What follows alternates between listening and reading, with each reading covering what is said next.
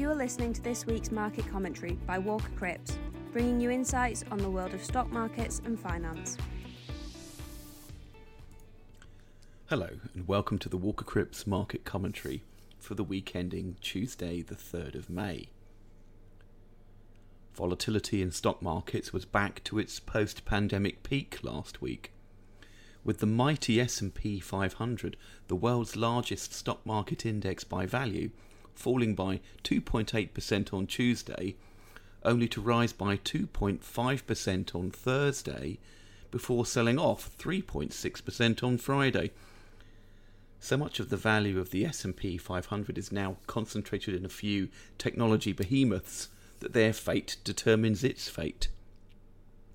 Thursday's rebound had much to do with unexpectedly strong results from Meta Platforms, formerly Facebook, amongst others, and Friday's sell off appeared to have been triggered by disappointing results from Alphabet and Amazon, combined perhaps with the negative outlook expressed by Apple. However, these problems were mainly related to the pandemic's distortion of supply and demand. Alphabet reported a deterioration in demand from customers in Europe, but this should be seen in the context of a quarter in which Alphabet's revenues still grew at a 20% rate. In fact, demand for companies' products and services generally is so far holding up well, as are the expectations for company profits. Results for the first calendar quarter of the companies comprising the S&P 500 show that healthy profit margins have been maintained. Revenues have grown at a double digit pace, and profits are comfortably above last year's levels. Looking forwards, profit forecasts for 2022 for constituents of the S&P 500 have actually risen by 5% since the start of the year. The root cause of the market's current woes is, therefore, not so easy to identify. Admittedly, inflation and its consequences, including higher interest rates, can shoulder a lot of the blame. As the cost of living rises, more income is spent on the basics and less is available for other uses that might grow the economy. This has led to reductions in economic growth expectations across the globe. However, no major economies are yet predicted to fall into recession. In fact, post pandemic growth is still expected to rebound at a fairly rapid clip even after taking into account the effects of inflation. Moreover, the pandemic was accompanied by a vast accumulation of wealth amongst consumers that benefited from government stimulus and enforced saving. In fact, for many consumers, the impact of inflation is dwarfed by this wealth accumulation. This suggests that there might be other, less obvious factors at work. One less visible but important factor is the role of financial securities as collateral for loans, which are often used to buy other securities.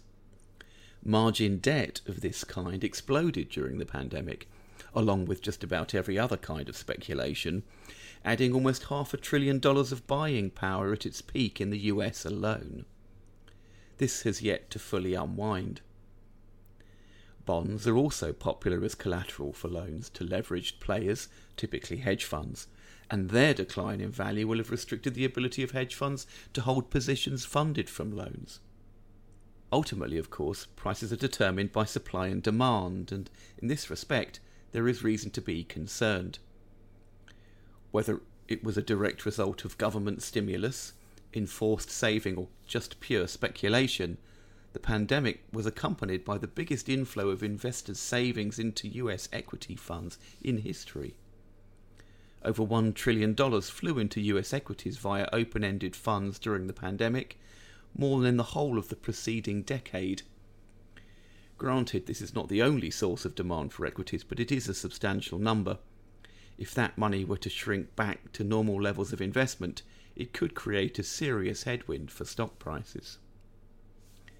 That's the end of the market news. Now we move on to the stock focus section. Alphabet, parent of Google, announced a 20% increase in revenue for the first calendar quarter to $56 billion, but it was not enough to please investors and the stock fell 3% on the news. YouTube's advertising revenues were particularly underwhelming, and the company highlighted a slowdown in advertising expenditure in Europe. Even the announcement of a $70 billion share buyback program could not arrest the decline in the share price, which has fallen 17% in the last month. Amazon's share price had its worst day since 2006, and the company's value declined by $206 billion after reporting a loss of $4 billion for the first quarter, its first quarterly loss in seven years. The company's binge on hiring and warehouse building during the pandemic now looks flat footed given the return to normal after lockdowns. Management admitted it currently has too many warehouses and workers, but reported that demand remains strong, with revenues growing by 7% in the quarter. Pandemic icon Robinhood.com reported a fall in revenues of 43% for the quarter as retail day traders in the US became more cautious with their portfolios, trading less frequently and in smaller amounts. The company reported that cryptocurrency revenues were particularly hard hit. Robinhood.com's share price is down 86% from its brief post IPO peak of August last year. Twitter reported slower growth despite a 16% increase in daily active users to 229 million. The company reported that an error had caused it to overreport the numbers of daily users over the past three years. US oil giants Exxon and Chevron sent a strong message to investors about their investment prospects when they followed strong first quarter results by doubling their share buyback programs. Between the two companies, buybacks will now exceed capital expenditure for the first time since 2008. Now we'll take a look at the economic highlights from last week and what to look out for this week. US GDP growth for the first calendar quarter stunned economic forecasters, dropping at a 1.4% rate and raising the prospect of recession. However, the culprit was a surge in imports, which was partly due to high recent demand. US employment cost growth, an important measure of US wage inflation that is used by the Federal Reserve to steer monetary policy, beat expectations by a significant margin in the first calendar quarter. Private sector wages and salaries rose at an annualized rate of 5.2%. Inflation in the Eurozone rose by 7.5% in April, one of the few occasions on which it has not outstripped expectations. At the same time, GDP data for the first quarter showed the Eurozone economy slowing from its previous rate of growth. After much advance warning via public comments at conferences and the like, the US Federal Reserve is expected to raise rates by half a percent to 1% at its meeting this week, and to talk up the likelihood of another half percent rise next month.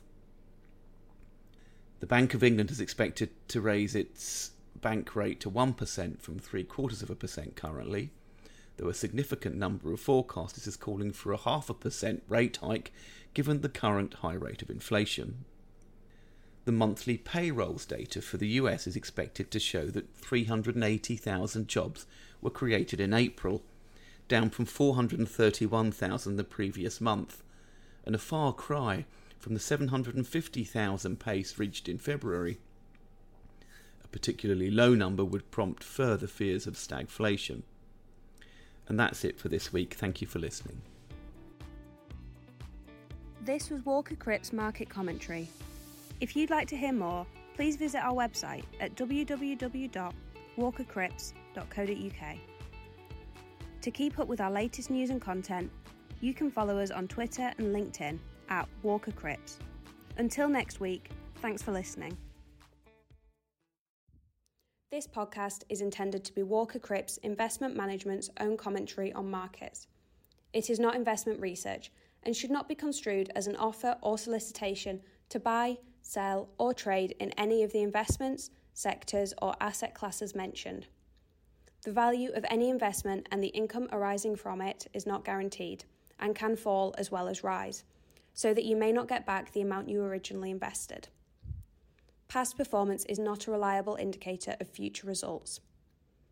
Movements in exchange rates can have an adverse effect on the value, price, or income of any non sterling denominated investment.